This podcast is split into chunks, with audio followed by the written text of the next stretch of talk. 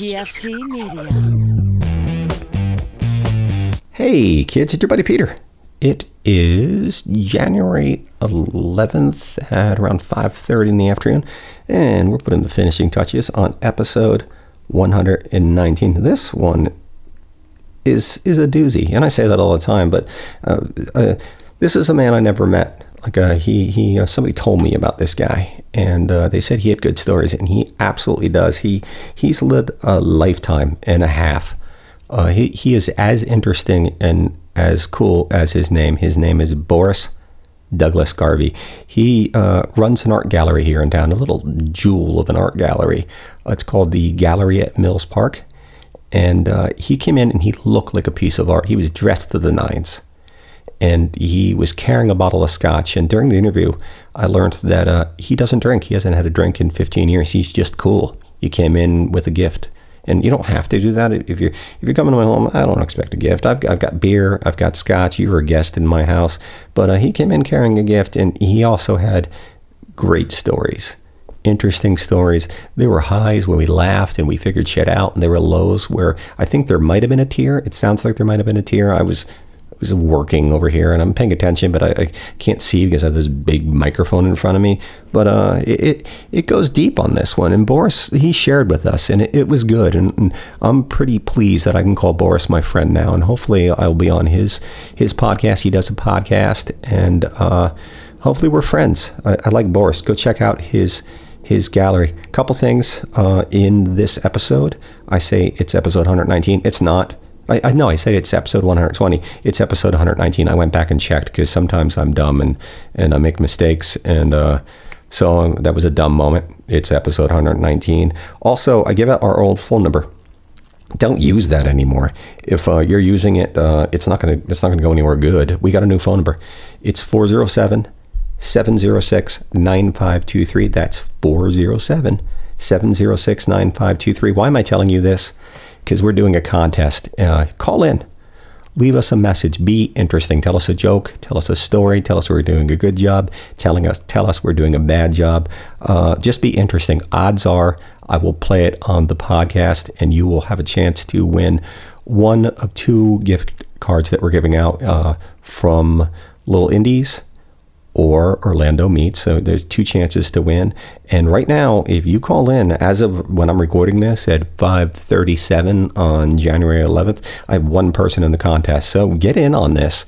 There's a good chance you might win, and uh, you can you can use one of the gift cards in some of our great local sponsors. What else we got going on? Um, new phone number. Contest.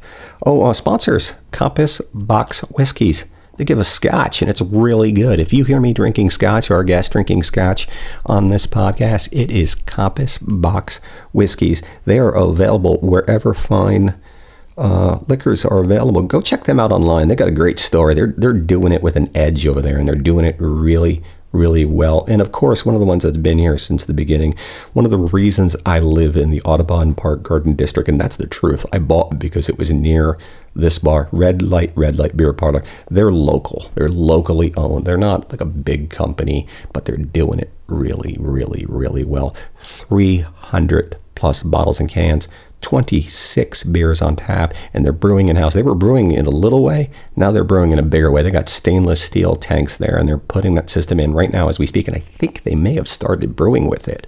So go over and check out the magic that Brent and his talented, friendly staff is making out of my favorite craft beer bar in the world. They are located at 2810 Corrine Drive in the beautiful Audubon Park Garden District. You might see my bald head sitting up there at the bar. If you see me, seriously, say hi. I will buy you uh, one of the more inexpensive beers on the menu because I'm poor and they, they you know they got inexpensive beers but they got some some expensive beers. Uh, Red Light Red Light Beer Parlor. When you go in, tell them that we sent you. I think that's it, kids.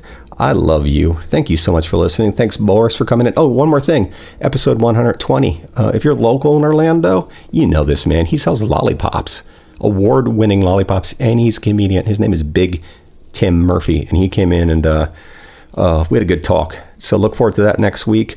Uh, give us a phone call at 407 706 9523 for a chance to win prizes. And uh, go and uh, use all my great sponsors. And thanks, Morris, for coming in. Uh, I love you guys. You make my world a better place. All right, go go outside and play. Uh, love each other. Take care of each other. Tell each other you love them. Take care. Have fun. Peace. Bye bye.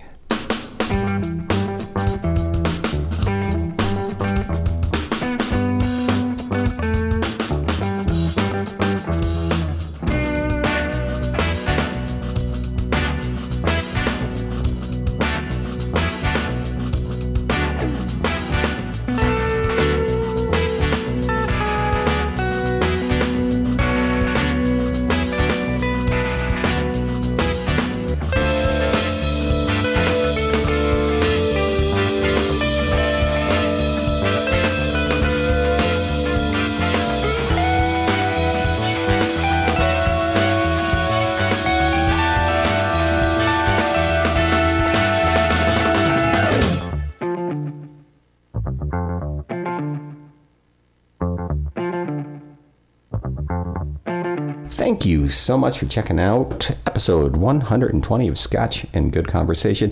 My name is Peter. I'll be your host today, and we are on the PFT Radio Network. Here's what we do we are like a weekly hangouty, interviewee, podcast, get together, or afternoon drinking type thing.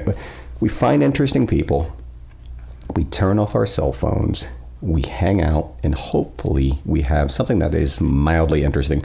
We have a good time, you have a good time. If this is something that you think you might be interesting, like interested in, go over to our website, scotchandgoodconversation.com, and you can check out every single one of our past episodes. We are on iTunes.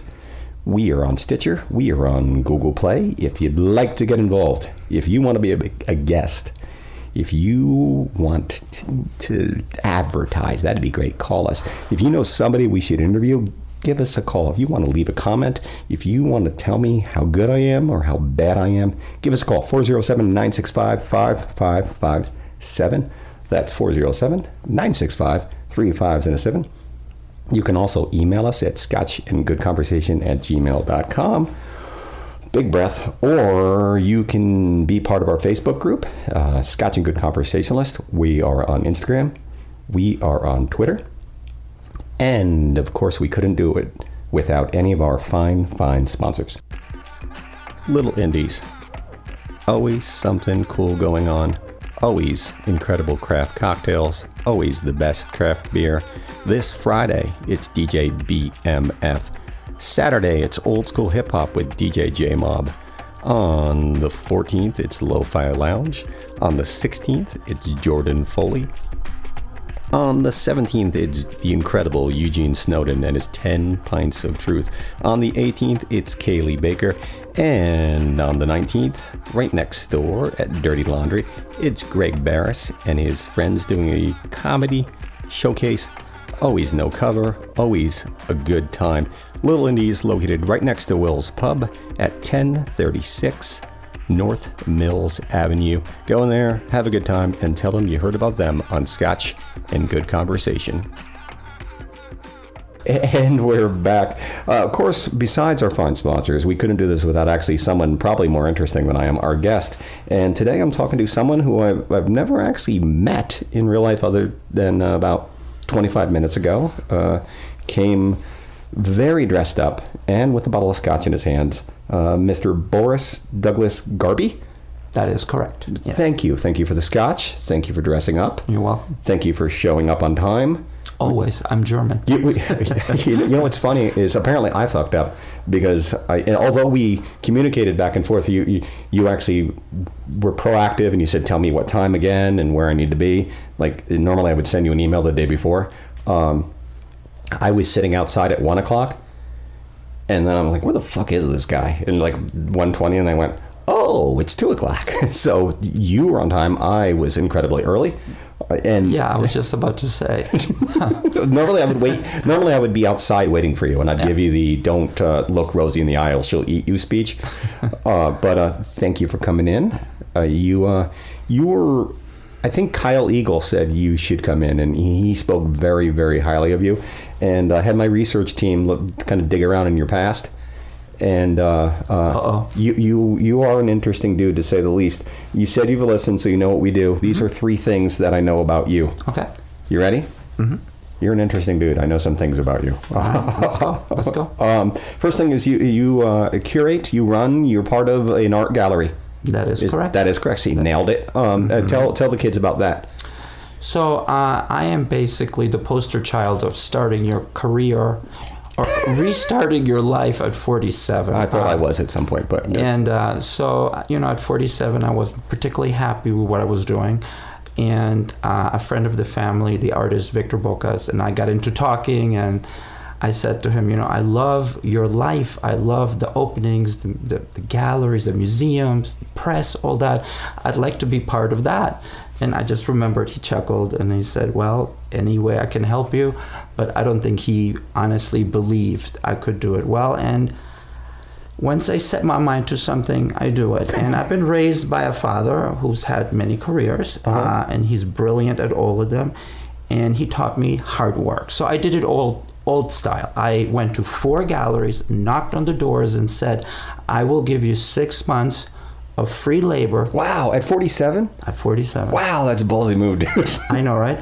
And uh, I had one year worth of savings. And uh, let me tell you something. Not, also, you're a planner. Good for you, because I would have jumped in there with just. I don't have any plan at all. I Listen. interrupted. That's what I do. I'm sorry. know I'm a I- I- planner, right? okay. So at 47, you, you go around, you find yourself a job, you've got some savings, and you're going to work your ass off. Go. and uh, not every gallery took me. And it's interesting because uh, I'm obviously not going to mention names. I will mention the ones that took me in and the people that mentored me. But the ones that did not take me in told me basically the same thing. You're too old to start Oh. this career. I was 47, yeah. Now, the people that took me in, uh, Tommy Kenalonga, uh, Rodney Flounders, of course, Lael Duval, and, and Brad Biggs. These are all people who believed in me, and uh, and they trained me in a way that prepared me to believe in myself because that's the number one thing. One thing is to be able to do something, but another thing is to believe that you can do something different than the others. Did you have that before you started this, or is that something that came to you later in life? Because that's something that's happened to me. I, I only started really going, yeah, I'm awesome Well, uh, later in life because I'm I turned 50 uh, this year. So and it's only in the last couple of years that I'm comfortable with being me. I beat you. I'm 52. Um, comfortable with me. Um, I'm, I'm getting more comfortable with who I am. I think you're awesome. If that helps. oh, thank you. Well, you're welcome. mirror, ditto. So, Um, so so you're 47. You're working in a gallery for Yes. free, doing for grunt four work. different galleries. I worked for free. I would probably give them about five hours a day and then 10 hours on weekends. And um, I have to say, the thing that I learned more is that the art world is a business. And it was so interesting that the four people that mentored me had figured out a way to stay innocent in the business. Oh, that's to them, hard. It was not. I mean, yes, you have to pay the bills. You have to do all that, and and that's the struggle I have right now because I want to keep this love affair with the art world going. But there is the thing about the money. But these four individuals trained me in such a way that I could stay clean and do it. You know, for example, I think there's.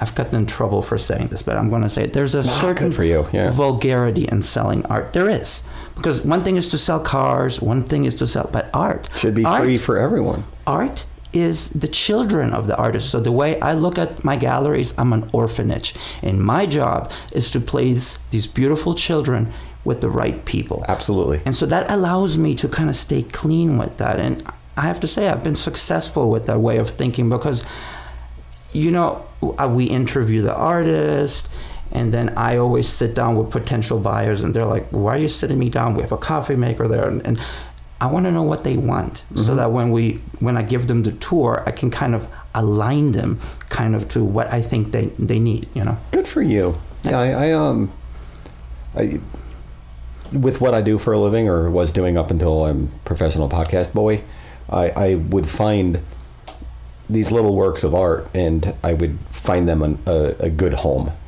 and it always made me feel happy to find something that that maybe someone else didn't appreciate.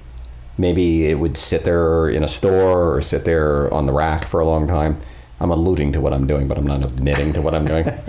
if you've listened to the podcast, you know what I do for a living. Oh, come on, remind us. No, no, I podcast. I'm a professional podcaster. People pay me now.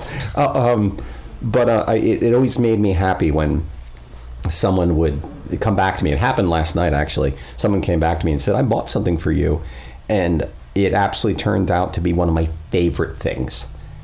And the dude was smiling. And I love the fact that this was a little lost piece of art, like a little, little beautiful little nugget that I found someplace and I found it a right home. And that, that's what you do, you know, and, and you're doing it with something beautiful too, you know, something that, that makes people happy and will live on long after you're gone and they're gone. And that's amazing. Good for you. Thank you. Well, you know, you, you asked me if I'm more comfortable, if I've gotten more comfortable. What I found out is that I have an interesting way of thinking. Because I'm brand new, I don't have an arts background, I do read a lot. Mm-hmm. But I realized that I would like to talk to professionals about the art on the wall. So I have started hiring a psychologist, a well known psychologist in town, and an so art professor Yeah. to come in and talk to me about the paintings. Uh-huh. And what's interesting, this sounds like a great idea, and I, I'm sticking to this. It's a fantastic idea.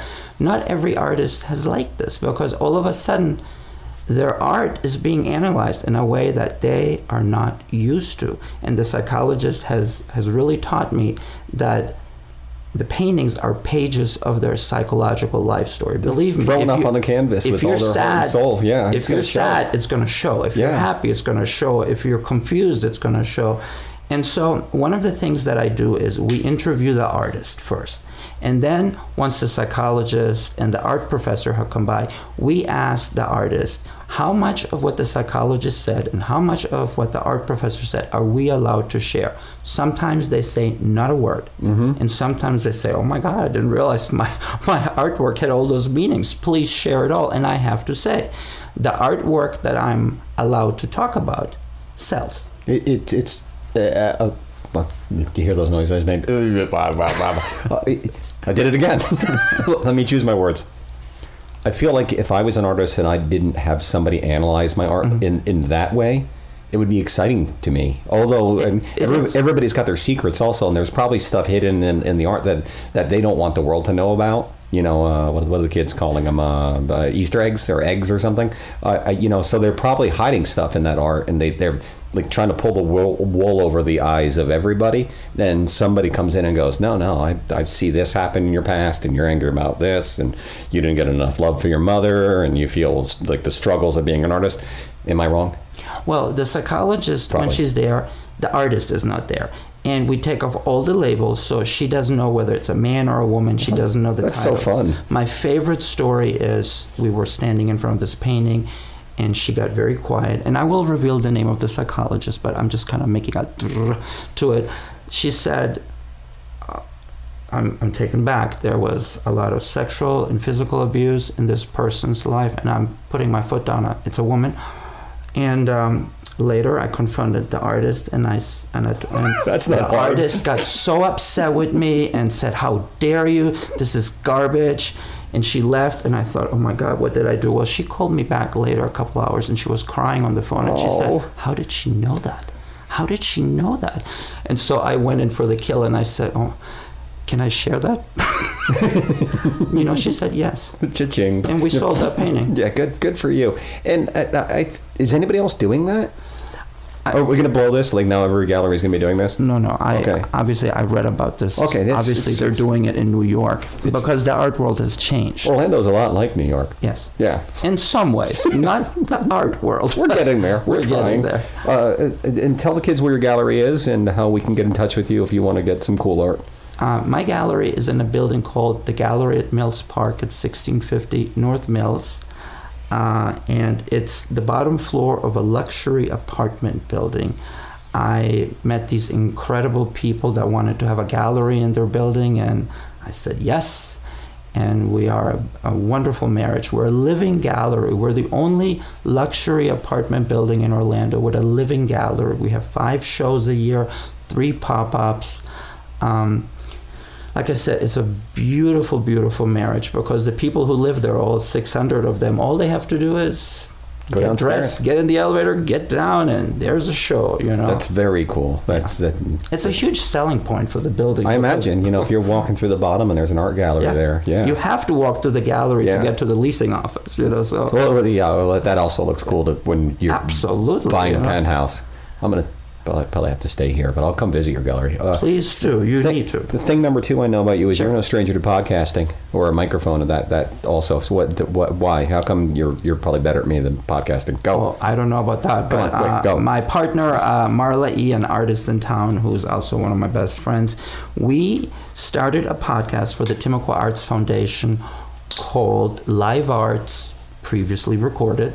Uh, which is kind of a fun thing. and uh, on that podcast, we interview artisans here in Orlando. You know, we've had the good luck of interviewing politicians, writers, artists, singers. Um, and now we've started a second version, uh, and then I had a, I still have, of course, a radio segment with Marla as well called Kiss My Art, which is on a show called Connections. And Connections is kind of an, an adult, not adult in that sense, but it's a grown up type of talk show. And they wanted a little cultural segment there, and, and we are that. And now Marla and I are filming a podcast called Kiss My Art Unfiltered and Uncensored, on which I want you to be a guest. So I I'm will saying gladly this come right now. Come hang out. Yeah. So yeah, so there's it's three segments kind of in this type of industry that we're doing that I'm I'm new. Not you are far more advanced than this. We had the conversation before See that. where I am. I'm in the spare bedroom. There's a leaky toilet across the Oh, hall. please. Come on. Come on. It's all very exciting. And where can the kids hear that? Like, uh, is it, where, where is it available? Uh, yes, so uh, it's a podcast which you download uh, uh, iTunes and um, the the Android. I don't know. I have no idea. I, I, yeah, we're old. Listen, that Yeah. part I'm not so good at, but it's called um, Kiss My Art and Live Art. And we're going to have our own YouTube channel for the Kiss My Art Uncensored and Unfiltered. So I will put links in the show notes. please, Uh, um, please. and check it out because uh, you, you, you, you're very interesting. Uh, and the third thing, and when, when I hit you up to come and be on the podcast, uh, you alluded to the fact that you wanted me, you wanted to send me information, and I was like, no, no, no, we don't, we don't, we don't, Okay. we don't do that. And uh, but I, I was digging around, or my team of research monkeys was digging around, and uh, we, we found stuff about you, but this this kept coming back in the back of my head. And you wanted to share this, I think. And if you don't want to share this, we can cut it out. But somehow you had a hand in making a porno. Oh my God. Uh, no. Uh, so the psychologist, um, Okay, so yes, Dr. yeah, Carmen McGinnis. Okay. No. Okay. Um, no, she wrote a book called Unintended Consequences. Okay. And it is an adult psycho- psychological novel. So it's not a porno; it's an adult psychological novel. it's an adult psychological novel. This is not But I porno. See, think that's you where just my head made my cool rating go through the roof. That's- that's where I my wish head I could say I did, but you know, no. The thing is, so Dr. Carmen McGinnis, uh, the lady who, this fabulous lady who a analyzes my painting. Yeah. Okay. No, No, she no, by no means. well Much- much known and all of us. respected psychologist who's written academia books, and then she wrote her first novel and she said i just i like this gallery setting and i love your name and i have a little dachshund named lump and Of she course said you do. You're "Can I-" German. You always get the issue with dachshund at some point in your oh life. come on now And, I uh, had one. she said can i include you in the book as a character and i said yes and so she included me in the first book, Unintended Consequences, which was a bestseller. And let me tell you something. Uh-huh. This is how brilliant this woman is. She's in negotiations with the book to be filmed. So it's happening. So there's going to be you on screen. No, no, no. I mean, I just have one sequence, but it was a good sequence. Good. I, Oh, oh, I have a sequence where the best of Boris comes out, you know? Well, I, I have a second fact. If you want to cut all that Sure. out, um, you lived in Germany, but not for a long time. but you lived in Berlin. I saw I, that. I was born in Berlin, Okay. I, and when I was uh, five years old, my parents moved to Nicaragua. Okay, That's why I speak Spanish. Those are pretty cool. And two, we lived two- there. Two pretty cool places. Oh, yeah, and, I, and we lived there for 10 years until the revolution came, Okay. and we've been here since 1979. Yeah. All right. I uh. Well, we, we can cut all that that other thing out, but it, it's interesting. These are three Oh, no. things. No, no, don't three cut it out. three things. Uh, in uh, I'm, I'm interested in this one because Okay. you're you're right around my age. Uh, top three older. ba- You're like two years, dude. The top three bands, performers, or singer songwriters right now in your life. Go quick. Believe it or not, I'm not a music person. I know, but you you, you like three bands. I've always three liked songs. Dave. I've always liked David Bowie. Okay, good artist, yes. Uh, I've always okay. I, I'm a big Duran Duran fan. I'm Okay, sorry, good. I can't apologize. No, tell me, And I- I, do I have one that. gigantic guilty pleasure, which is Aha. No, that that's but. I, I, I get aha. Uh, what's what's uh, hunting high and low that record Yes. with with um, um, um, um, don't don't tell me um, uh, touch me. It sun always shines on TV. Yes. And the bigger hit. The what- sun always shines on TV. Not many people. That was their second hit. um, um, uh, take on me. That was that was the big Me, one. yes. Yeah, they're, they're still doing it. They're grinding Yes, it they're, out. they're still exist in their country and making money. Yeah. Well, I think that's that. That was the '80s, though. I mean, that that that's was was growing See, up in the eighties. I '80s. am a book person. I am a movie person. I, I never had, and maybe it's because I grew up in Nicaragua and there is a different relationship to music. I, I've noticed in countries like in the West, Absolutely. music is is very important because you have music in your cars. I mean, it's, it's, it's just it's different. I grew up in a different place. It's also more shiny and in your face, and where probably Exactly. your your relationship with music is probably more someone playing guitar or someone like. I, I, I'm guessing. I've never been to Nicaragua, so I, in my head, You know, I have to tell you, I and here this again. This all sounds strange. I wasn't that big into art. I was not that big into fashion, and I was not that big into music. And now. I own a gallery. I now work with a designer that is an icon in the fashion industry, and I work for the Timucua Arts White House, which is a place where musicians from all over the world come to play. were you nerdy?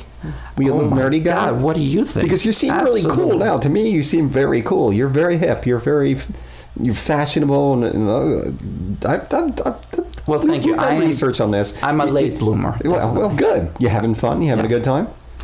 You know what?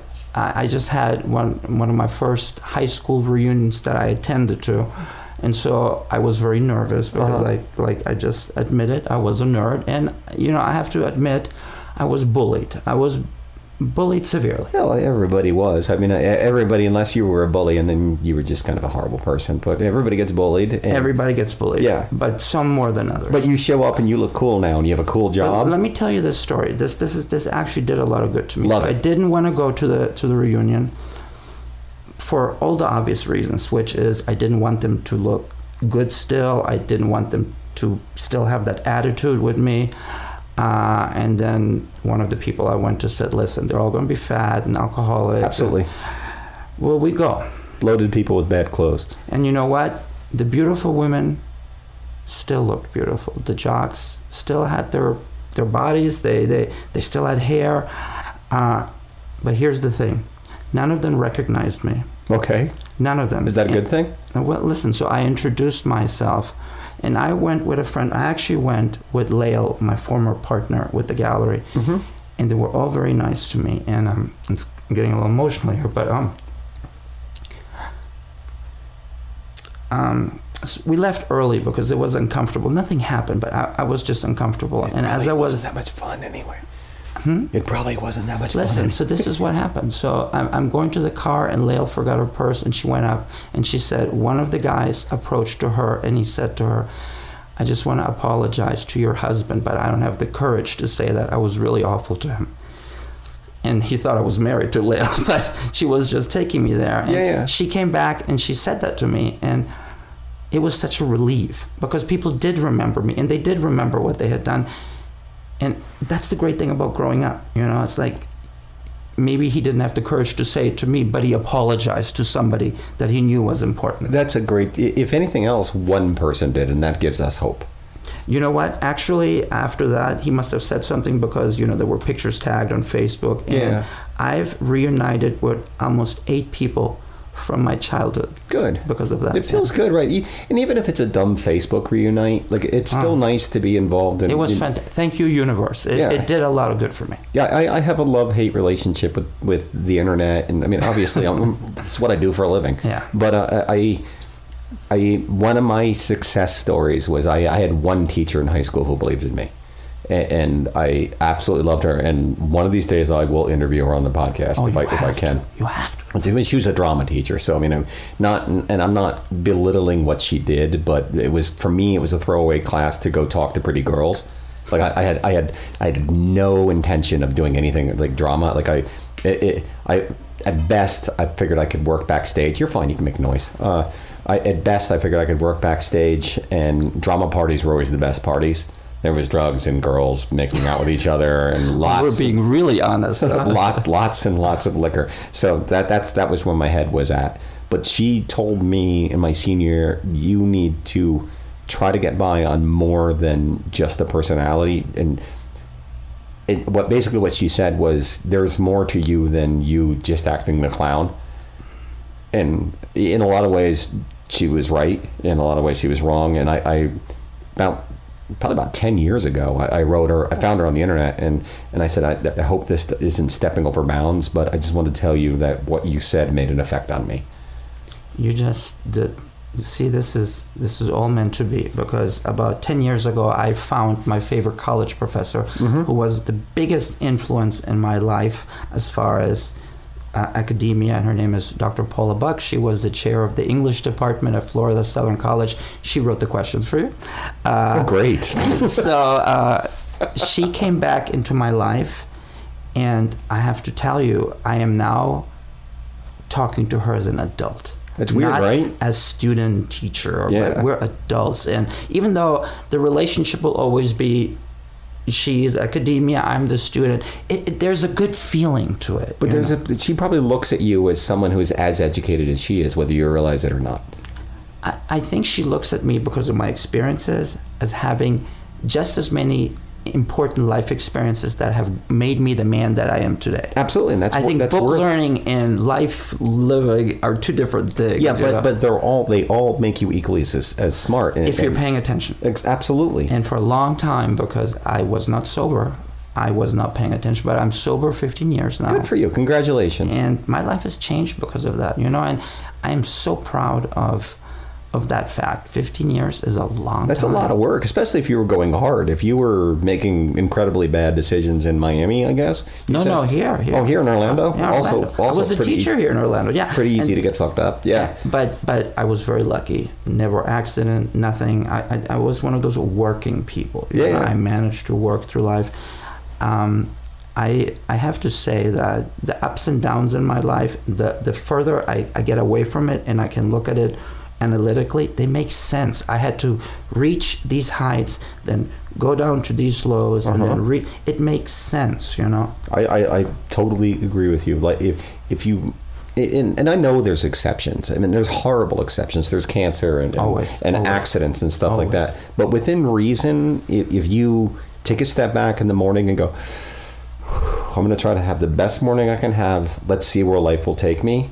And if you see life taking you someplace dumb, you can always go to the left or to the right, and, and life will take you to a different place. And I, I have this feeling like with 99% of the people who've come in this room and talked to me, it's there's a reason we're talking. There, there's a reason, you know, like spirits will, will tend to gravitate towards each other If we're paying attention. if we're paying attention. Yeah. Which, which, uh, which, when I asked you, you know, were you happy with who you are when you decided to become art guy?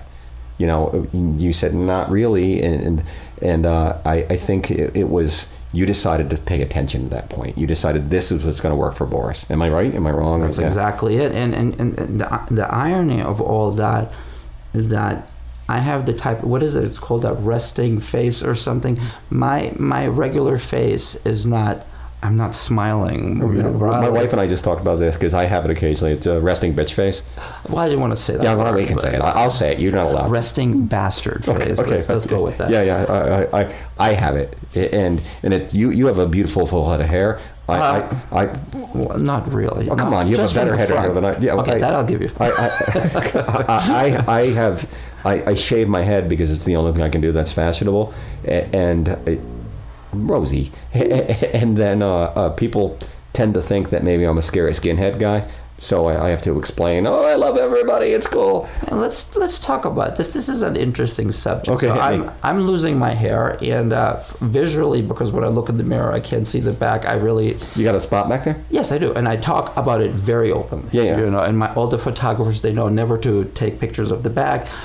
Uh, and I have a, f- a photographer. He's a great photographer, Jason Franzek. He was really one of the main people behind Artborn magazine. I don't know if you knew Artborn I, magazine. I know Matt Duke very, very, very, very well. well. So I love me some Matt Duke. I, me too. He's a great guy. So Jason has always been trying to get me to show the bald spot uh, and the wrinkles and all that. But I want to ask you: Okay, hit me. It is difficult to lose the hair, is it? It, it, it, uh, uh, if I made that noise again, if I had a full head of hair, I would be a very powerful businessman. I, would be, or I would be an artist. Somehow, I would have found my way into the art world, other than this little podcasting thing that I'm doing. I, I, uh, I think just well, the death of my father, the death of my my dogs, losing my hair. That, that that's that's the horrible things that have happened in my life, which which makes me sound very very self-centered. Like I'm very fortunate. I haven't had a lot of horrible things happen in my life, which is really really good. Um, I, I think I think hair is the yardstick by which a lot of people are are measured, and I'm fortunate that I, I am able to pull off a, a mildly attractive bald look, and that's only because I've been told this works for me. If I had a choice, if there was a pill I could take and my dick still worked, and I, I and I oh, didn't didn't like want to punch holes in the wall, I would take a pill tomorrow. No, I admire honesty because I, you know people tell me, "Oh, you can't tell," and the ones who are honest and say, "Well, don't worry about it. It doesn't matter." It does matter. It absolutely matters. It's your head. and, and it's a slow death because people like Jason are getting me to just get over it. You know, it was like when I was gay. Well, I, well, I am gay, but when I was still in the closet about it, and I, the people that surrounded me, they knew it. Yeah, yeah. But they allowed me to come out when I was ready to. You know, And good Thank for them. Like, God. because it's your decision. You It know? is, and I- maybe, and I came out late, twenty-seven. But I mean, nowadays people come out at twelve and thirteen. But I bet you, if they lost their hair, they'd be traumatized too. you know? Absolutely, it, it hurts. It's scary. It's terrible. Yeah. You know, and, and um, I have. I, mean, and I, I can't see the back of your head. You, you look like you're, you have a full head of hair to me, when I, and I'm only seeing you from you. the front. And that's So- the illusion I'm trying to keep going. So yes, thank you. Okay, so but when it hits that point, will you shave your head? Because I think you could pull oh it off. God. Abs- Every time I get my hair cut, I ask the lady, "Is this the time? Is this the time?" And she's like, "Nope, nope, still good." I did uh, no shave November, which I do, uh, and so I always have this horrible porn star mustache. and part of the, in the back of my head, I always go, maybe I'll just let my hair grow and see what happens in a month. And then I, I was maybe I would be that that horrible guy with the ponytail, and I thought that'd be kind of fun, like the the balding guy with the ponytail. But it, it's No, fort- fortunately, fortunately, I have a wife who reams me in for my dumb ideas. Uh, top three books. You strike me as a reader. I think you said you're a reader. Top Yeah. three books that you've read. Quick, go, no pressure. Well, d- don't make it go quick. Um, I've obviously the I've read Unintended Consequences. I think by- someone else has said that. Oh no, that's the book. That, That- that's the book that's I'm someone else's you. The sequel, which Okay. is Retrograde, uh, which I am into with, with Lump again, where a recurring set of characters in these best selling books, which will be a movie. And I will tell you my guilty pleasure, which is also my favorite book of all time. Not many people have read it. It's called The Fan by Bob Randall. It was turned into a really bad movie in the 80s. But it is a book, an episcop. It's called an episcopal it's written it's just letters back and forth and there's a uh, what is the term for it but anyway I, I that is one of my favorite books of all time I think we discussed you kind of like horrible films that might not be society deems as horrible, but you find a redeeming quality in them. well you do too apparently I, so. I, I, I, if you listen to the podcast, you know my obsession with Planet of the Apes, which I will say is one of the best films ever oh I. I love it The- which one the, the, the remake The, the, no, no, the remakes are terrible. Well, the the the, the um, uh, Tim Burton remake was terrible. Were, the new ones are, are pretty good. no, the first film is incredible. Yeah, the- I, the uh, political statement. Absolutely. And, now it makes so much more A- sense abs- than back then. you know? Absolutely. Even back then, it probably made sense. But uh, Oh no, it did, but Yeah. it was it was it was still uncomfortable to be talked about, but you all knew what you were witnessing. But now you look at that that film and you realize, see, that's why I love the '60s. The '60s, even at the end of it, they had the best films. They, they couldn't really let it all out, so they had to be really brilliant about how to give their message. I bet you the parties were good. I bet you the parties in the Oh, you 60s know were it. really cool. Uh, top three films, uh, films, movies. Um, There are no wrong answers. No, I actually wasn't ready for that. Uh, I I like. Um, we'll have to come back to that if you don't mind. Mm. All right, we, we can do that. Okay, please. Uh, and you were assigned a task to come at me with three questions, young man. Okay. Um, uh, this is your chance to ask the first of the three questions. All right. So the first question is um, because I've lived in Nicaragua and because uh, feeding the poor and, and, and, and children has always been an issue on my mind. There are various ego based groups, some of which are nonprofit, that are competing to feed the children. You know them by name, we're not going to mention it. What do you think is the best way to unite these efforts into something that literally works?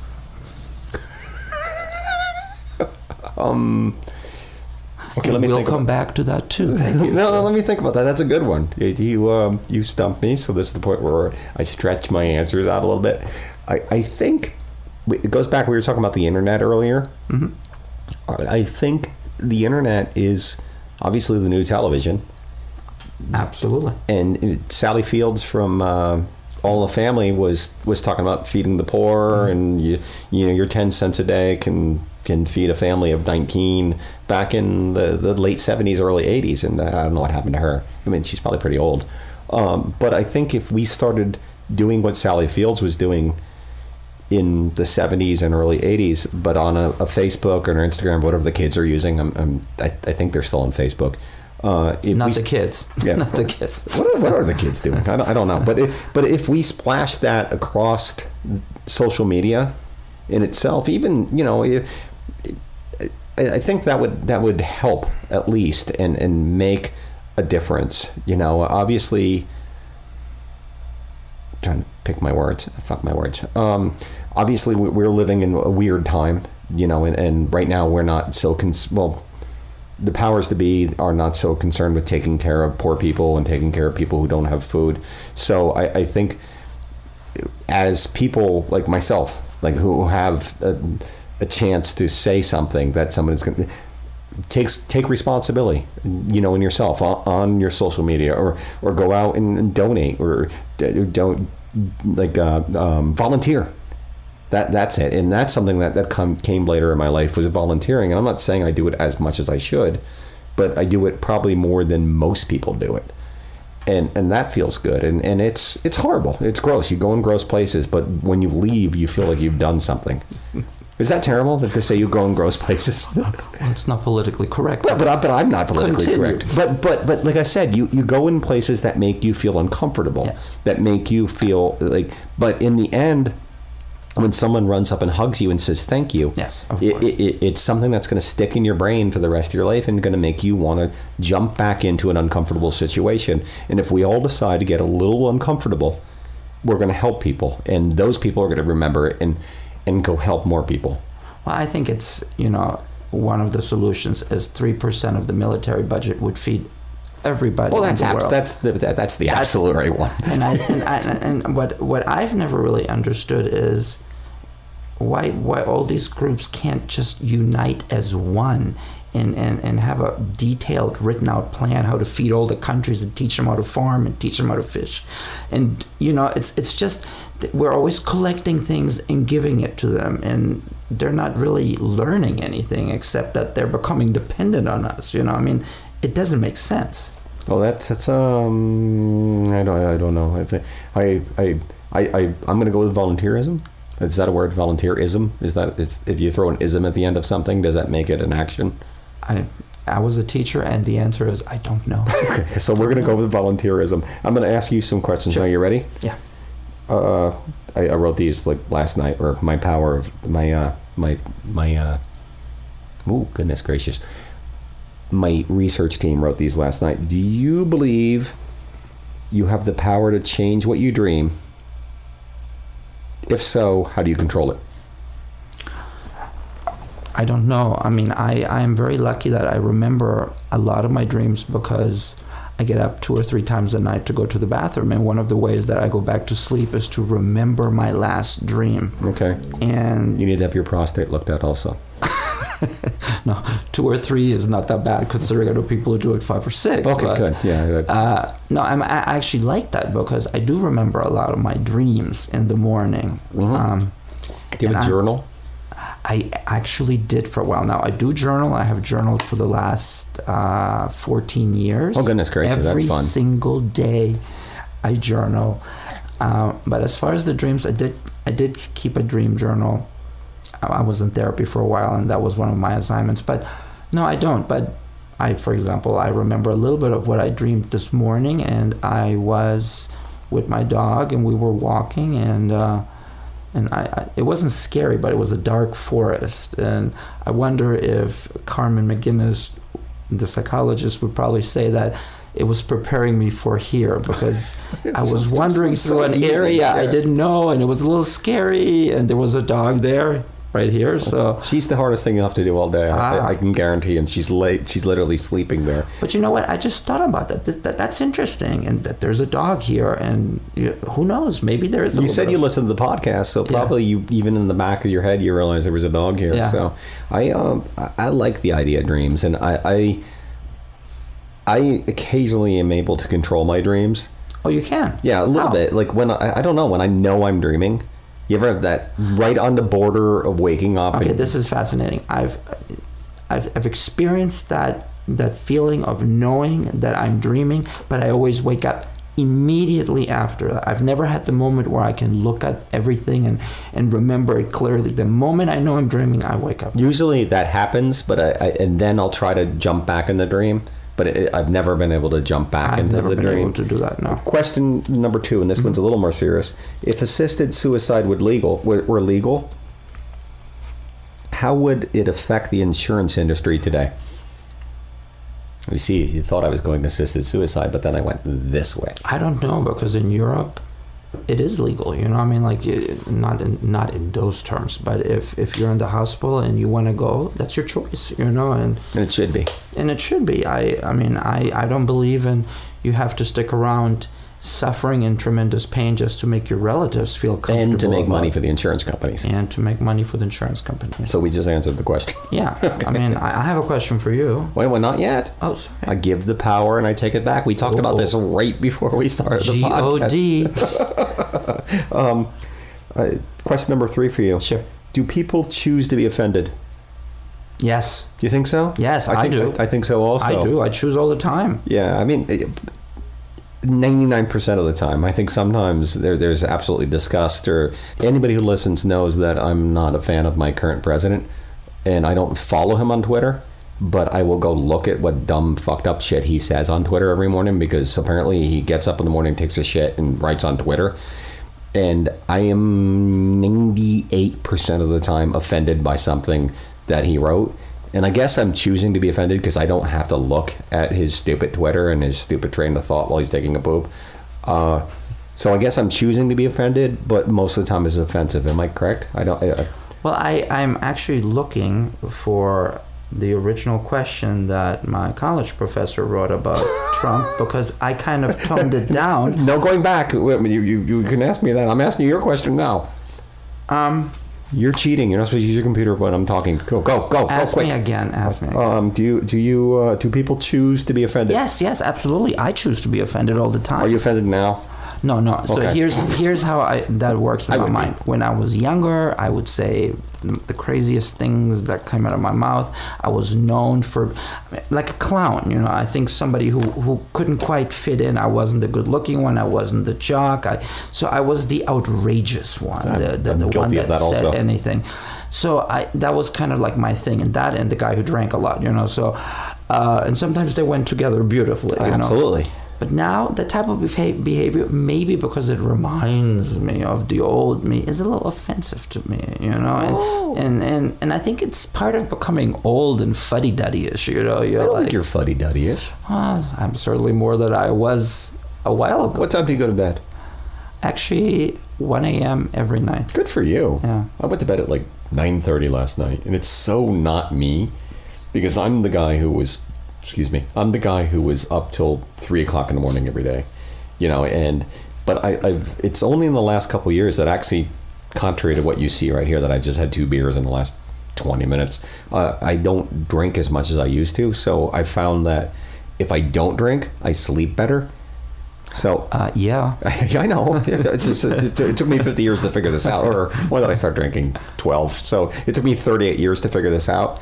Um, and I, I, I go to bed and I'm like, I like being in bed. I like sleeping. I like not waking up every five minutes. And, and, I, I like not feeling like shit in the morning. That's that's a new and But you, novel. but you keep doing it over and over. Yeah, That's, You're that's not allowed to lecture me. This is my podcast.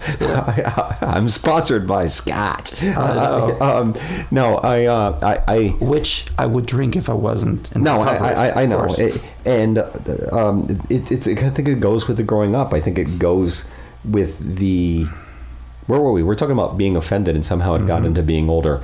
Um, your second question. Now you bring out your second question. Now I'm giving you the full question that Dr. Paula Buck wrote. Okay, great. Kind of You're the down. first person who had a professionals write questions for me. I'm mildly afraid. Has Dr. Paula what? Buck. What? Dr. Buck. Paula Buck. Yeah. Okay, I thought you said butt. I thought that was funny. It's Buck. Buck. Buck. Dr. Buck. Paula Buck wrote this question. Yes. Yes. Donald Trump has become an international danger. Oh, yes. What is the best way to neutralize his menace? I think it goes back to. I mean, it's it's what is available to us right now, and it goes back to the what I talked about in the last question. You said social media. I mean, it's the thing that everybody's talking about. And it's such a bad thing, but unfortunately, it's we need it now. And if what? How many women have have uh, have sexual allegations uh, against him? Twenty eight. 14. I thought it was 14. I thought it was 28. Yeah, yeah, 14 is I think is correct. If, if we keep reminding people that the person who is the president of the United States of America it currently has 14 women accusing him of wrongdoing at best.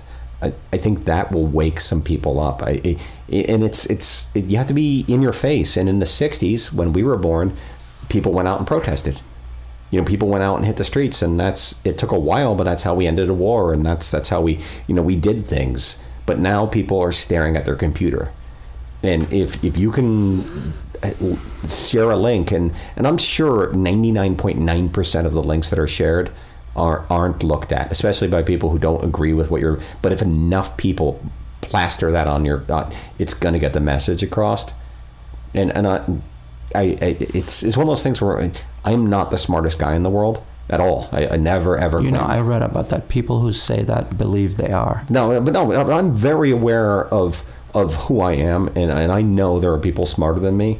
But I know if I see something enough, I might believe it, or at least go, maybe I should look into this a little bit more. So let me tell you why I had her write the questions. Because I have made it a point to never become political, uh, talk about religion, uh, and I try to stay uh, away from gender and sexual discussions in the gallery as much as possible. I, that was how I was as a teacher, It's- which it's- how you should be. And in the gallery, I do not want to offend any potential customers. That's very because smart. To me, art is for everyone. Art is the band aid that brings the Republicans and the Democrats together, the straight and the gay, you know, the drunk and the sober.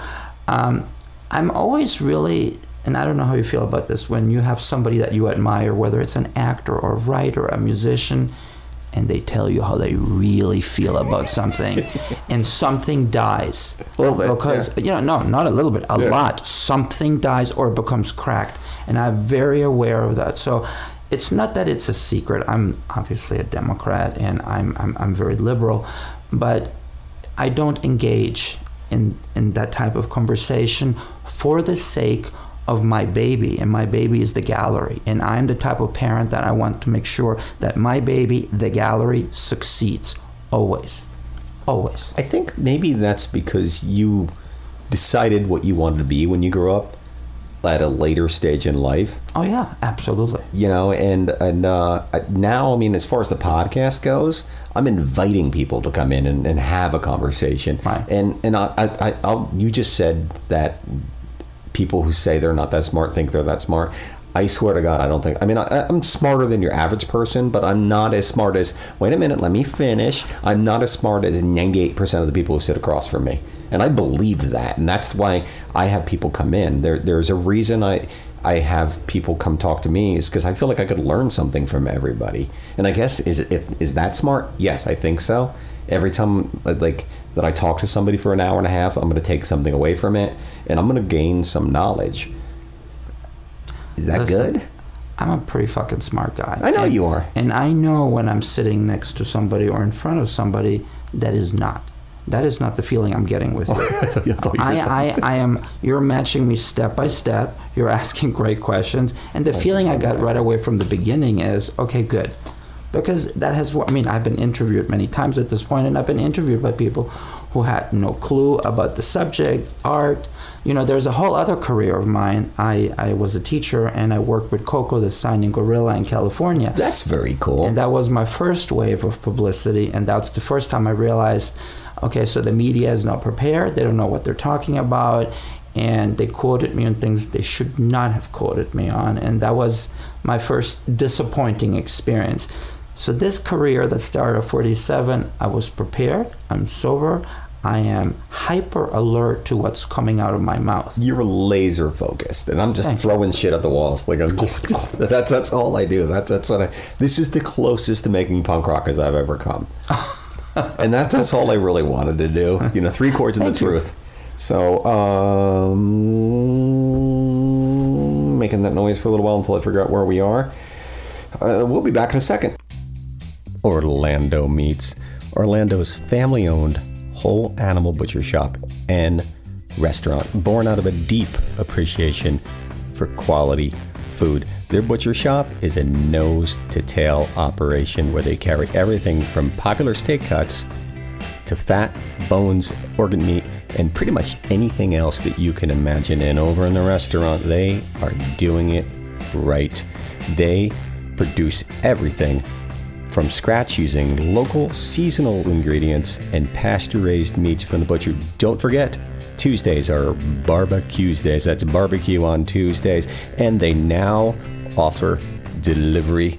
Go to their online site, fill out the form, and bam, it is delivered right to you within three miles of their shop. Located at 728 Virginia Drive, Orlando Meats. Please tell them that you heard about them on Scotch and Good Conversation. Question number four for you, and this is kind of art related, I think, and I, and I saw it, or my research monkey saw it, and we said Boris will dig this because it, it has something in it that I think is artistic, and mm-hmm. when you look at it, but you never think about it this way. Why do people hate Comic Sans? Is that am I saying it right? The the the, the font Comic Sans. Oh, I, I don't even know what you're talking about, to be quite honest. Okay. Apparently, people hate Comic Sans, so that that that does. Uh, do you ever?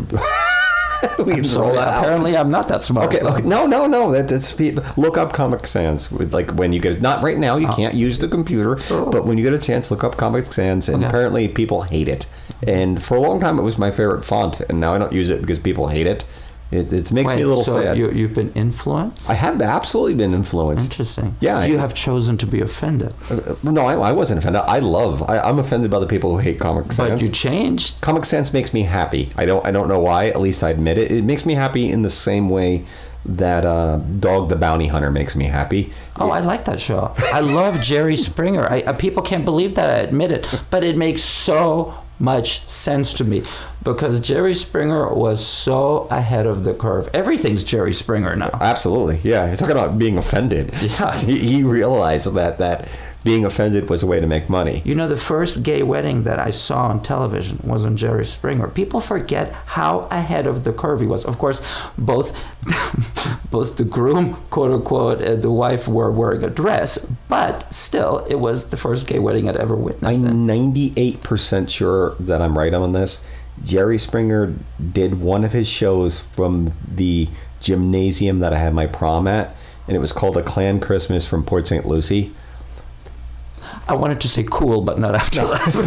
no, no, no. It, it, there's nothing cool about that, and No. and uh, unfortunately, well, fortunately and unfortunately, because it made me happy uh, that I could go back and visit the place that I I was kind of miserable, but sort of ha- like happy my high school. Like if, nobody really loves high school, but I had a pretty good time.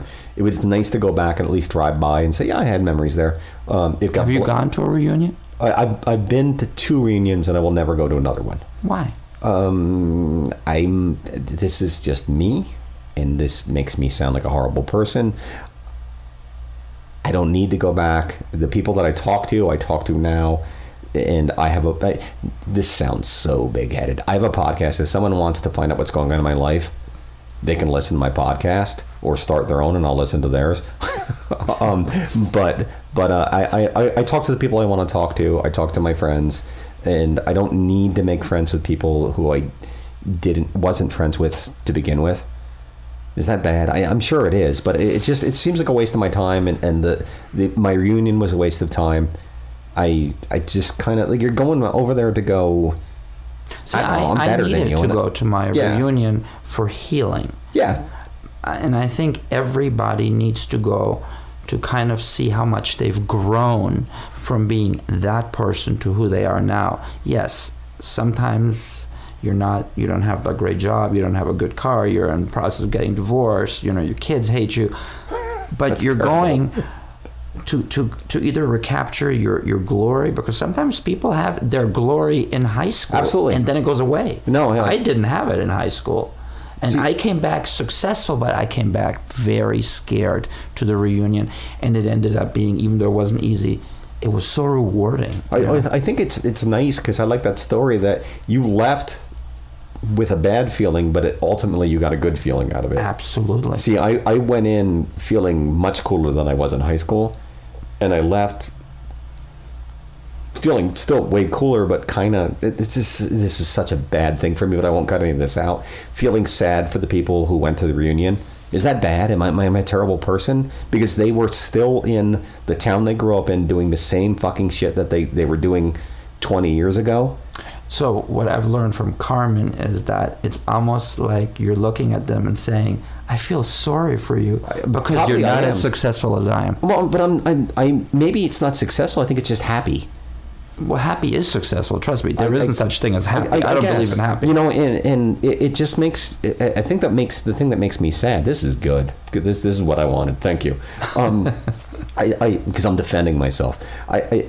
I I, it makes me sad that these people haven't, and a lot of them have, and some people who live in the town I grew up in are, are wildly successful and happy there and making art and doing beautiful things. But the bulk of them have never left the town I grew up in and look down on things that are foreign and weird and, and different. And it just made me sad that, that they can't get out of their own head or get out of the five mile radius that we all lived in to, But- to see beyond that. Those people define us. We need those people to let us know how lucky we are. I don't need them. I do. I'm very happy with, with myself. Well, you definitely need me to help you define yourself. I can tell you that right now. no, I, I, um, I, I I went to my first two reunions. I don't need to go any anymore. Was that the question? What was the question? I'm choosing to go back to a reunion. I don't know if it's the No, you should one. go because I, I think it's it's it, it was a different. I think we had different high school experiences. I, I was mildly popular, but but that being said, I wasn't the kind of guy who would bully you. I was the kind of guy who would hang out with you, and we. Mm-hmm. Would you had a- be the kind of guy who would defend me? I, I, think so. See, I've heard that from a lot of people, Yeah. but I don't think they would. But have. I, I think I think I would. Do you think I would? Do you think I? I mean, I, Nobody did. Yeah, well, nobody ever did. I- I know- Nobody. and I- there was, but I don't know how many people were at Winter Park High, but thousands, I'm sure. You They- said it. I've heard so many say where you went to people- high school. so many people said, "Oh, I would have." I'm like, "Where were you?" It was obvious what was being done to me. No one did. I'm sorry. no, it's a, listen. It made No. me who I am today. Well, but, but, and, and I mean that's cool. Like I mean, I, I like the. I fact. don't know if I would have defended someone because remember, I wasn't the only one being bullied. There were others. I sure as hell didn't get in that way because I didn't want to get my ass beaten. So No. I looked the other way. I, I totally get that. And I, I honestly, I think I might have, because I really hung out with a cross section of people. Mm. You know, I, I again, I mean, I I wasn't a jock. I hung out with, with some of the jocks. I hung out in the drama club. I dated the third smartest girl in high school, and I was the 280. How do you rate that? The third smartest. But, but like by like class rankings. Oh. And I was 289th in the class of, of Oh, like oh, oh, 500. okay, okay, okay. You know, so I was all over the place. Um, and I, I, I don't know. I'd like to think if someone was beating you up in the hallway, I would have stepped in, but I, I can't say that. But I, I'd like to think I, I, I'd like to think I was. I think that's a sentiment that comes with growing up and not being afraid of losing your position. You actually had a position in high school. You could have lost that by stepping in and doing the right thing. See, only in movies is that like an easy thing to do. Okay. In real life, not so easy. You know, you don't want to jeopardize. You know. I, I, I, I I'm. Do you I'm- see that though? What No, I, I'm totally do, and, Yeah. and it's neither here nor there because we Yeah. can't go back in time, unfortunately. And, and, it's it's uh, I don't know. It's it's hard to say because I mean because. Uh, your body language tells me that, that you think I wouldn't, but uh, but uh, I. It, that being said, actually this would. yeah, I, I know. I, But, we'll, we'll both say I've learned from Carmen by doing this. Yeah. I'm allowing myself to open up to you. Good. You know? I, I I'd like to think I would because because I mean I I back in the day I kind of was borderline on on in the punk rock scene and we were fairly acceptable to pretty much everybody you know and, and especially growing up in a, the redneck town that I was in. But you know what I just realized? Hit me. A lot of the women knew what was going on. A lot of the friends, females that I had, and they didn't step in either. Mm-hmm. Oh. You know, so it's it's it's not just guys. It's like you you don't want to mess up your position. Now, I It's because you're young and, and it, it's you're hard. young, and like yeah. I said, I didn't step in either. I didn't want to lose whatever little bit of power I had. You know, I mean, you.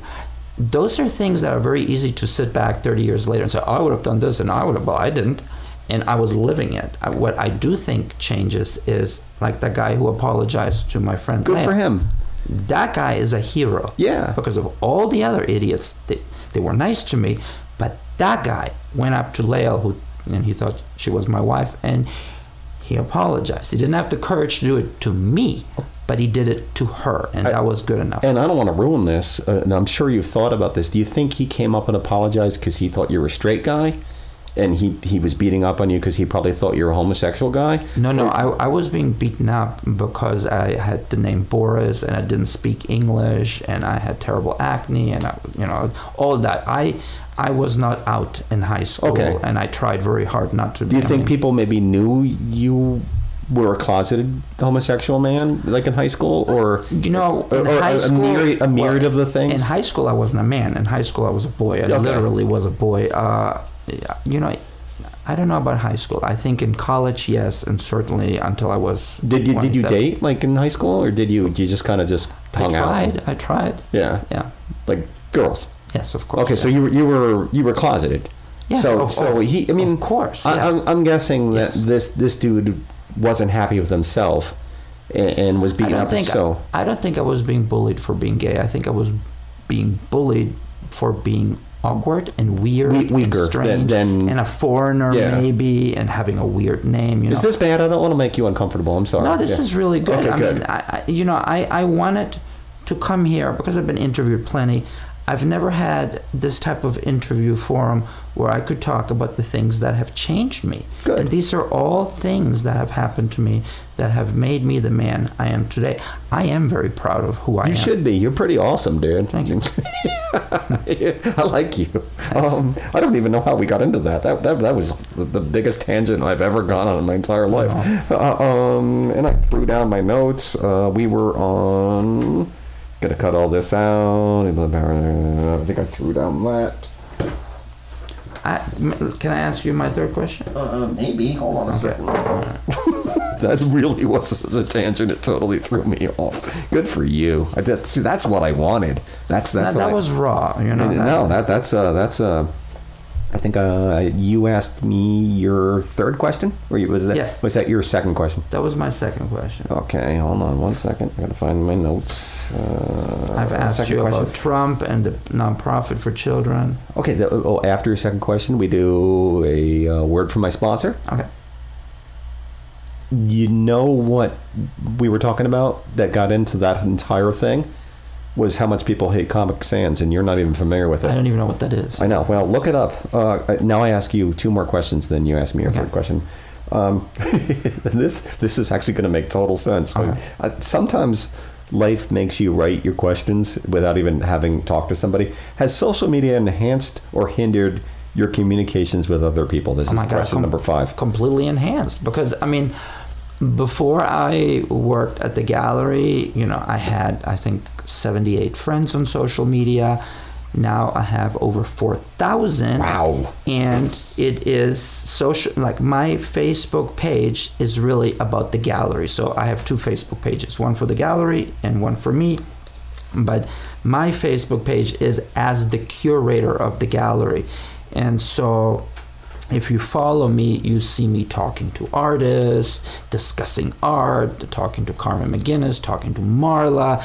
Uh, it has completely changed my approach on how I communicate. And now this podcasting thing, and uh, I was in a mini documentary that was done by a twice Academy Award nominated documentarian, which I would like to talk a little bit about, is Throw it out there, dude. what what what I'm always interested in how I come across on Facebook, how I am perceived, because I've told you I try to be very neutral politically and on, on all venues because I want to be that guy that you can come to and talk about art without feeling intimidated.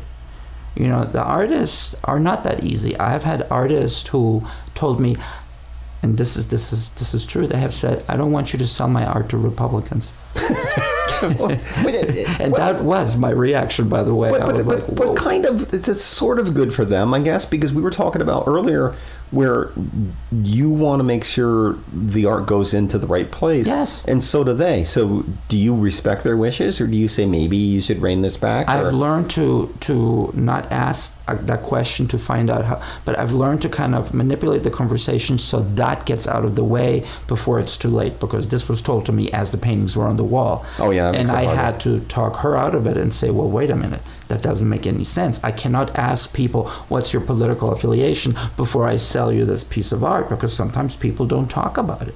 She's like, yeah, I guess that makes sense. I said. I look as art as healing. You want your art to be in Republicans' homes because it will heal. It will make them think. It will make them feel good or feel bad or whatever. But it will make them feel. Uh, or at least I think think was the word that, Yeah. that and that, and that's that's the thing that I think art should do. It should make you think. Always. and, it's always going to be about how you think in in in the back of your head anyway. But if you stand in front of a painting and it makes you feel any kind of emotion, that's what's important. And hopefully, that that's that's what you're doing. But but uh, as far as the artist goes, I mean, did did you follow her rules or did you talk her out of it? Well, I gently talked her out of it. And Did she you sell was- the art? Yes, she sold a lot of art. You know, Good. and um, you know, I just came back from Art Basel, and Miami. you know, Yeah, yeah. So it's an international I'm hip. fair with uh, three shows staged annually: one in Hong Kong, one in Basel, Switzerland, and one here. And uh, so they showcase established and not new but emerging artists. And what i do i always go there uh, for the last five years even before i was in the business uh, now i go and scout for potential artists. And um, it was very interesting this time. I saw a lot of artists that i would have liked to have in the gallery and their lot all of them almost to the one are over 50 Oh, that's cool. Good. it was very interesting Yeah. to me because usually I believe, and, I, and this might be my own bias, but art should be for the young. But the young people in the art, I wasn't really impressed with. It was the people over 50 that were creating these amazing, fearless, fearless political statements, sexual statements. You know, it was incredible. Are these Incredible. people who started at an older age? I hate saying that because we're, we're both at an older age. I don't know. No, we're middle age, but I'm in my second act. I think we're both in Uh, our second half. Yeah. Um, Uh, yeah, you- I mean, uh, you know, the interesting thing is, I was always the youngest person in the room. Always. Yeah. Now I'm the oldest person You're the oldest person in this room. in every room Yeah. lately. Yeah. usually, Wow. uh, usually I'm the oldest person in the room, but now it feels it's good. me, right? It feels Senior good, right? citizen. Yay. um, question number six for you. This one's stupid. It's kind of a throwaway. Other than lowercase letter A, think about what that looks like. Is there a single lowercase letter in the English alphabet that qualifies as a word? You really want to ask me that? Oh, you were. Yeah, I forgot. is is there one? So much for the. You know, honestly, I don't think I even understand that question. Read it again. Other than lowercase a, Mm-hmm. is there a single lowercase letter in the English al- alphabet that qualifies as a word? I don't know. Okay. See, I, I, the answers that I saw, and this is so dumb. It's, it's that's what we do. We work on the borders of smart and dumb. Um, one of the examples was the we're right around the holidays. Oh, little town of Bethlehem. It was oh, little town of Bethlehem. Okay. But it's a it, but someone wrote that, and then someone pointed out that it's it's a capital O. Oh.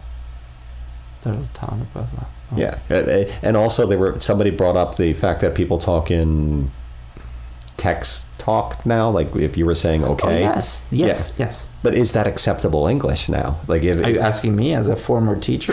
what, what did you teach?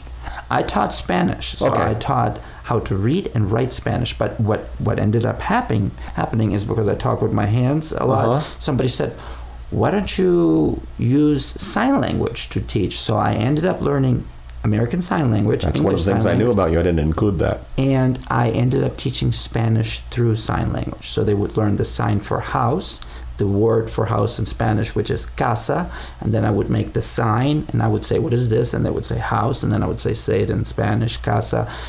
And I got into the newspapers, on TV, and Dr. Francine Patterson in California, Palo Alto, California, who works with Koko the Signing Gorilla, happened to watch something about me. She contacted me and she wanted me to have my hearing children filmed signing questions to Koko. Very simple. It was Oh, like, what is your favorite color? That was sent back to California on a VHS that should tell you how, how long ago a little was. while ago. And so Koko had her own TV and VHS player, and every once in a while she would answer because animals don't understand the idea of answering something twice, especially because gorillas are not the only ones that sign, chimpanzees and stuff. So every once in a while she would answer, and so. For the state of Florida, we were the first school to have an interspecies communications exchange. We were the nation's third. Okay, that's crazy. So So good, good for you. Yeah. Can you get Koko on my podcast? Is she still around? Is she still around? Koko is still around. I, I can probably get you Dr. Francine Patterson. She's she's world famous. Yeah, I feel like I, I, I don't. She has no time for my nonsense. You barely have time for my I nonsense. I love Dr. Francine Patterson. I love her. Love her. Love her. Um, you're. Well, there's another commercial right here. The Femme du Fromage Orlando's cheese shop. Artisanal, farmhouse, handmade cheeses, meats, beer, wine in a very cool, friendly, laid back environment. Get a little slice of cheese, get a whole thing of cheese. They will cater. They make the most delicious grilled cheese sandwich in Orlando, and they've got events. So you're looking for a date night, something fun, something romantic, something delicious, or La Femme du Fromage has you covered. February 8th at the Quantum Leap Winery. Tonda, the owner of La Femme du Fromage, Lisa, the founder of Orlando Uncork, and Jill, the co-owner of Quantum Leap Winery, are pairing together five wines, four cheeses, and four chocolates. Tickets are $45 each, and they will sell out. So go online and order them now, or go into La Femme du Fromage and ask about them. La Femme du Fromage, located in the East End Market at 3201 Corrine Drive. Go in and tell them that you heard about them on Scotch and Good Conversation. And your third question, please, young man. Uh, so, uh, hold on. Let me. What do you think gender means today? That's an interesting question, and I say this all the time. It's it's interesting to me that when someone says that's an inter- when someone says that's an interesting question, they're just filling in space. I know you're just trying Yeah, to come up I'm with trying to. I, I'm saying it in the back of my head and figuring it out. Um, I don't know that it means as much as it used to. I think, and I don't. Sometimes I say that I'm not qualified to answer this question because I That's I good because most of us aren't. you know? and especially because I, like I don't have a child, and I, I'm 98.9 percent sure of my gender. You know, like anybody else, of course, there's questions this way and that way, but uh, um, I don't. I I think it's more truthful than it ever has been, but less truthful than it will be in the future, and less truthful than it needs to be. I think obviously, I mean, I- and I, I'm again, this goes back to the. I'm going to point out that I'm not as smart as you might think I am. I, aren't we sort of, kind of, born as both sexes? Am I wrong on this? Genetically, yes. Yeah, yeah. so, uh, um, uh, I, I, I think that's that's in us, and society pushes shit on us. So I think society has kind of eased back on this, and people have become smarter and and said, uh, let the person choose. Look, in the 80s, the whisper was, is he gay? Now the whisper is, is he transgender? And it's it's interesting because that that shows me that gay people, men and women, are very close to being fully integrated because there's always there always has to be something that's not so that everybody else knows they're part of the main group. Yeah. Eventually transgender will be integrated and there'll be something else out there. But I right- hope we make it to that point. I think we are Yeah, I think- absolutely. There will always be people who are uncomfortable, Absolutely. and, and and we need those as well. We do because they help define us. If- Absolutely. If, we all believe the same thing, that would be a utopia. But I don't know if that's good. We've had utopias on this planet, and they don't work. I mean, and, and eventually, I mean, it, I think it, on a longer enough time scale, there will be. Maybe I'm wrong. I mean, it, there won't be gender and there won't be color. You think? There will always be color and there will always be gender because those are things we can see. In other words, I mean, if you see a penis versus a vagina, I mean, it's there. And Yeah, yeah. one is black and white, I mean, Oh, I guess there. I didn't think about it that way. Yeah. However, what I think you're saying is that it's almost like we look at dogs. We, we call dogs Dogs, dogs. Yeah, not a dachshund dog or a poodle dog. We say dogs. We look at cats, and there are many vari- variations of cats, you know, Yeah. which I didn't know. You know, I just thought dogs had the different species. But yeah, we, we look at a cat and we say it's a cat. You know, I, I, I, that is one hope. But on the other hand, I kind of like being defined by some things as being European and gay and in recovery. I mean, it's kind of my coat of armor. You It, it's something I'm to be proud, of. it. Yes, absolutely. I, I get that. Yeah. I, I um, I kind of tend to look at things through in a perfect world eyes. Yeah.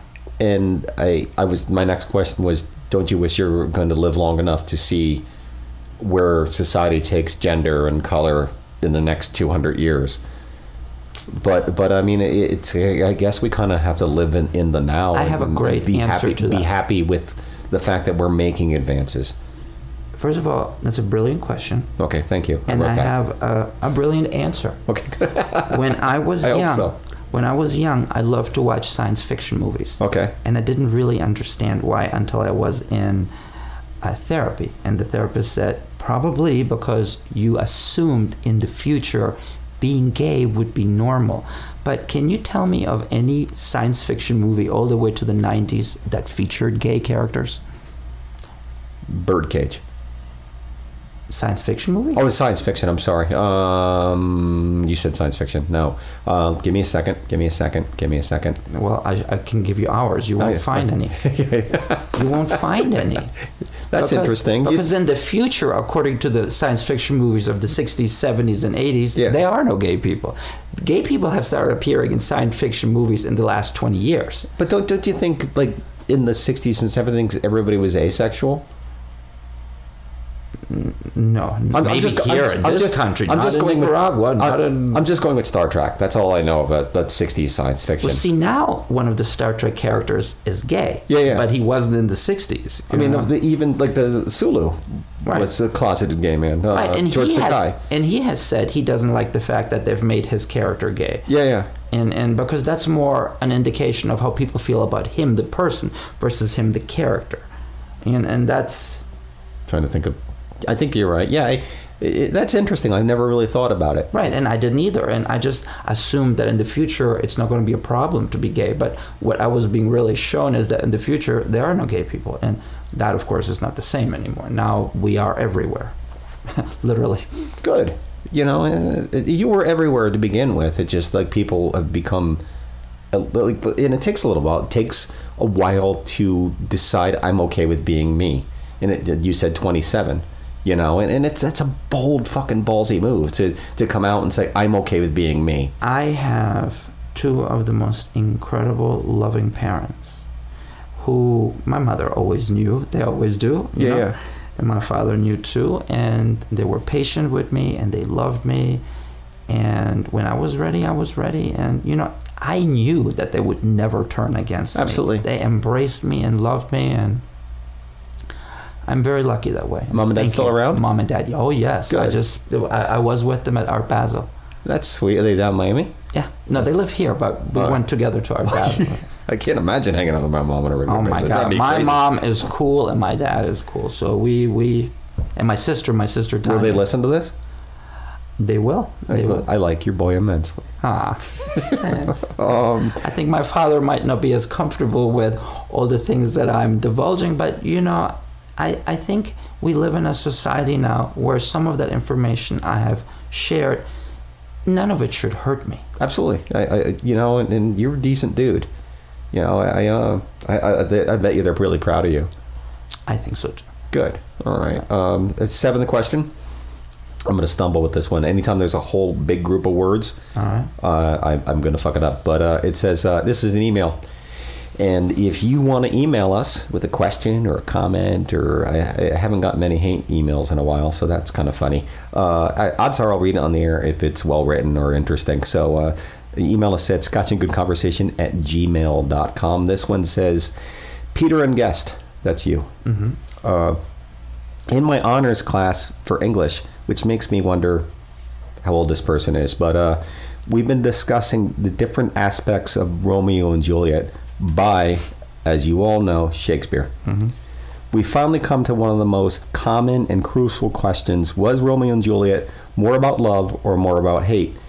I'm actually struggling a bit with choosing my side on this. Some people say it's both, others say it's love, then still others say it's more about hate. So here I am asking the enlightened opinions of the people on Scotch and Good Conversation. Also, I read that without fucking it up. I'm very impressed with myself. Yeah. Yeah, thank you. Right, I'm not good at reading or or talking. Also, this has got me thinking about emotions in general. This topic is directly related to another question, so they're throwing two questions in there. Which emotion is stronger, love or hate? Wait a minute, there's a little bit more. And which one of these emotions is seen more today in today's society? Which one is stronger in today's today's society? Thanks in advance, and they just signed it D. So we'll just go with the first question: Is Romeo and Juliet about love or hate? I actually have a brilliant answer as well. I would expect nothing less from you.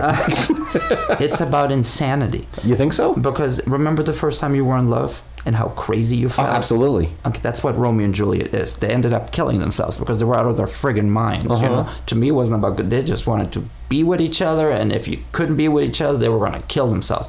Because first love is insanity. So, therefore, that is my answer. Let me think about it.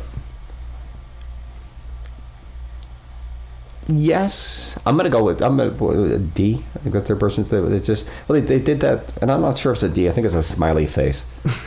it's like a little like a. But uh, I'm gonna go with D. D. Um, while I agree with my friend Boris here, I think it is about insanity because uh, obviously uh, the, the those kids, those kooky kids, Romeo and Juliet, Kooky kids. those, those kooky kooky children uh, they were nutty in love but also there was the politics that went into this a- a- and and the families i mean there, there was a history of, of family hate and you know and the families bumping in heads which i think plays into it a little bit because i think if the families got along they they they, they probably well, hit me So here's the thing. If they were not insane, they would have waited it out patiently. I guess so. See, this is all about quick, quick, quick, now, now, now. Can't have you kill myself. Okay. Oh, so, so, but the question is, is it love or hate? So we're going to go stronger with love. to me, it is about the insanity of being young and not being fully cooked and not knowing that there are other options. Uh, but if you're gonna really, I I don't even see where hate fits in. I mean, if I have to choose one of those two, obviously, it's more about love than anything else. But it's about crazy love, crazy love. Don't you miss crazy love? You know, I was in love once. It was it was very painful. Oh, I'm sorry, buddy. Now I enter relationships as an adult Yeah. and I get to know them in the process. Not, oh my God, I love you. It's it's it's different now. But but is it? I mean, it's it's. And I I love my wife. I'll say it a thousand times. She tells me not to say it on the podcast. I love my he wife. loves you. I, I love my wife, and and uh, this morning she got we got to sleep till eight o'clock, which is very rare for us on a weekday. And I did not want her to leave, and it was one of those where I, I went. I, I was thinking to myself, God, I love this person, and you know, I, I wish we didn't have to get up. I wish this was Saturday or Sunday, Eh, but it's been a while since I've had that new relationship love. Is it still the same at, at uh, what do you, you said you're 52? You're okay with saying that, right? Is it still the same? Do you still feel tinkles and Yes, because now those new loves are new friendships. yeah? Well, that's cool. You know. Yeah, and you're looking at it through a different set of Yeah, eyes too. I mean, like my relationship with you is kind of a new love affair. You know, it's very exciting. I love you We're getting along fantastic here, know, know? right? So that is the best way to, to, to answer that. Let's know, not kill ourselves at the end of this, though. Yeah, right. Okay, It's good. not about insanity. It's a little about insanity. Uh, so, Dee, thank you for writing in. That was probably the uh, uh, most uh, literal uh, question as far as. Yeah, I, I dig it. Thank you. If you want to be involved in the show, give us a, a email or call us. But give us an email. I read them better. It's scotchgoodconversation at gmail.com. Your last and final question. I know you're very well pre- uh, prepared for this. Who do you know that I don't know who brings something to our little community here? Pick, a, pick a, a couple of the dozens that, that I think I saw on your list. Okay. Well, let me let me give you all of them. Okay. Um, I mean, because I I have a lot of people. For example, I don't know if you know Patrick and Holly Kahn. They're curators at Snap. Um, Interesting. I know Snap, so that's Yes. cool. Okay.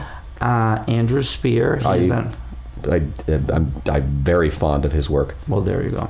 Yeah. Benoit Glazer, who is the owner of Timucua Arts Foundation. He was the director of La Nouba. Oh my God, this guy is incredibly fascinating. Patty Sheehan, the first openly gay commissioner. Okay. commissioner. Yeah, yeah, that'd be cool. Oh my God, Melissa Fox. Okay. you know.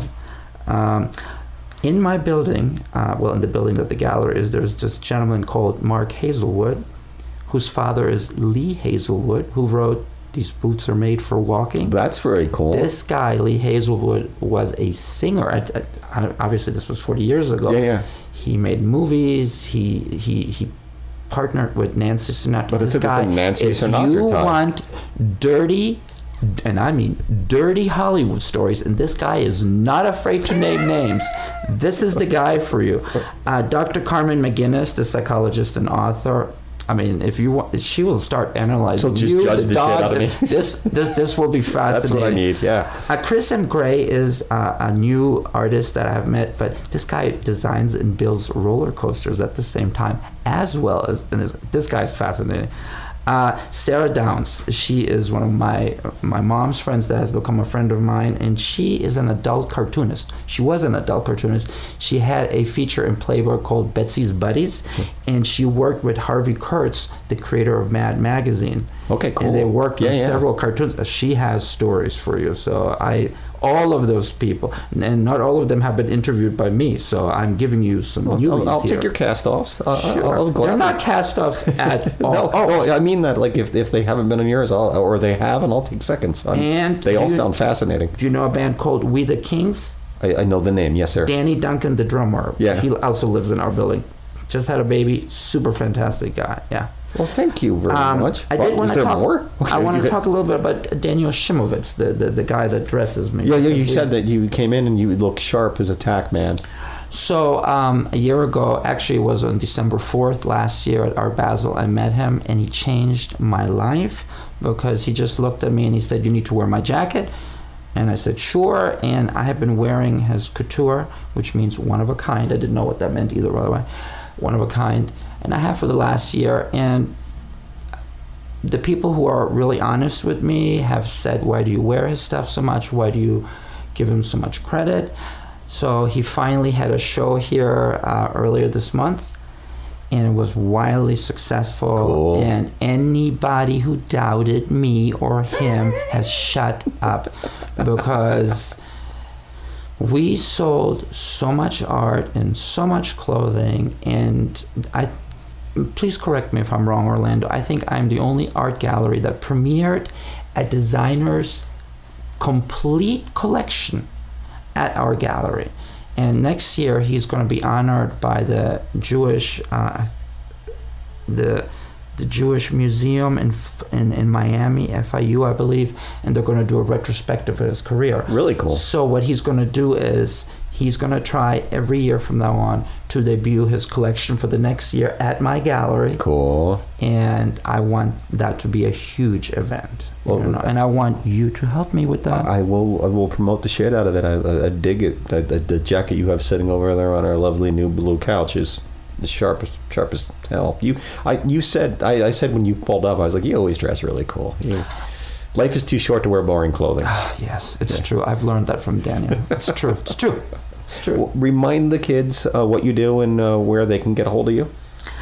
I am a curator at Art Gallery at Mills Park. We have changed the name to Mills Gallery. It's at 1650 North Mills.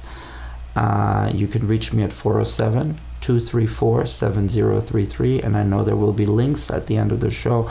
We, at the moment, have a fantastic show with Don Zondag and Marla E., who is my co host, and that will be until mid February. But we'll be announcing other shows coming up soon, and you will visit my gallery. I will. I promise. I'll and bring my wife will and be we'll part of our podcast. I'd, I'd like that very much. Uh, there will be links in the show notes. Boris, you're my new friend. I love you. I love you too. I uh, want to thank my buddy CJ Mask who wrote the haunting theme of Scotch and Good Conversation. He is up in Nashville now. If you want him to do something for you, get at me. I'll hook you up. Want to remind you that this episode and every episode is brought to you by my favorite beer bar in the world, the Red Light Red Light Beer Parlor, located at 2810 Corrine Drive in beautiful Audubon Park. And this is where I edit because I dropped something. Can I? th- I I forgot to talk about something that actually is kind of interesting. Yeah, knock yourself out. All right, remember we were talking about, I said that a filmmaker came. Uh, I hosted the Global Peace Film Festival last year, Uh-huh. and we had a filmmaker called David Bradbury came in. And David is a two time Academy Award nominated uh, documentarian. He made Frontline and Chile Until When. Um, and uh, he came into this gallery and uh, he, he was really taken back how this little gallery with a brand new curator with the psychologist all that so he asked me whether he could make a little mini documentary about the gallery Cool. and he did and it's being edited right now and I, I just can't wait for it to come out i mean so for considering that i have no background and that i came out of nowhere Yeah. uh, I am so grateful to Orlando, uh, Winter Park, Florida, and to the artists and to the community for allowing me to do this. And I know I have a platform, and I owe it to young artists and artists in general to help them. And that's that's what my life is now, helping artists. Very cool. Want to remind you that this episode and every episode is brought to you by Red Light Red Light Beer Parlor, my favorite beer bar in the world, located at 2810 Corrine Drive in beautiful Audubon Park, and right up the street, La Femme du Fromage. One word, cheese. Go in there, local and worldwide cheeses made by hand, located in the East End Market at 3210 Corrine Drive. Orlando Meats. Whoops, Rosie hit the microphone stand. Uh, the best burger in Orlando, located at 728 Virginia Drive and Little Indies, right next to Will's Pub in the Mills 50 district. You know it. Cocktails and yummy beer in a super hip section of town, 1036 North Mills Drive. If you dig what we're doing here, subscribe to the podcast, leave a review. I'll leave it at that. Email us at scotchandgoodconversation at gmail.com. Give us a call at 407 965 8557. Or you can find us on Facebook, Instagram, whatever. Boris, you're my new friend. I love you. Thank you. Love you too. Tell the kids Love goodbye. Right back. Goodbye. It was great. Really amazing. Thank you. You guys, thank you so much. It means the world to me that even one of you listens. Be nice to each other, hug each other. If you got somebody out there, Buy some art. buy some. But that's I'm gonna start adding that. Yeah, Hug each other, love each other. Buy some art and put it on your walls. Thank if you you. got somebody that you care about, tell them that you love them and be nice. Go outside and play. I love you guys. Take care. Peace. Bye bye.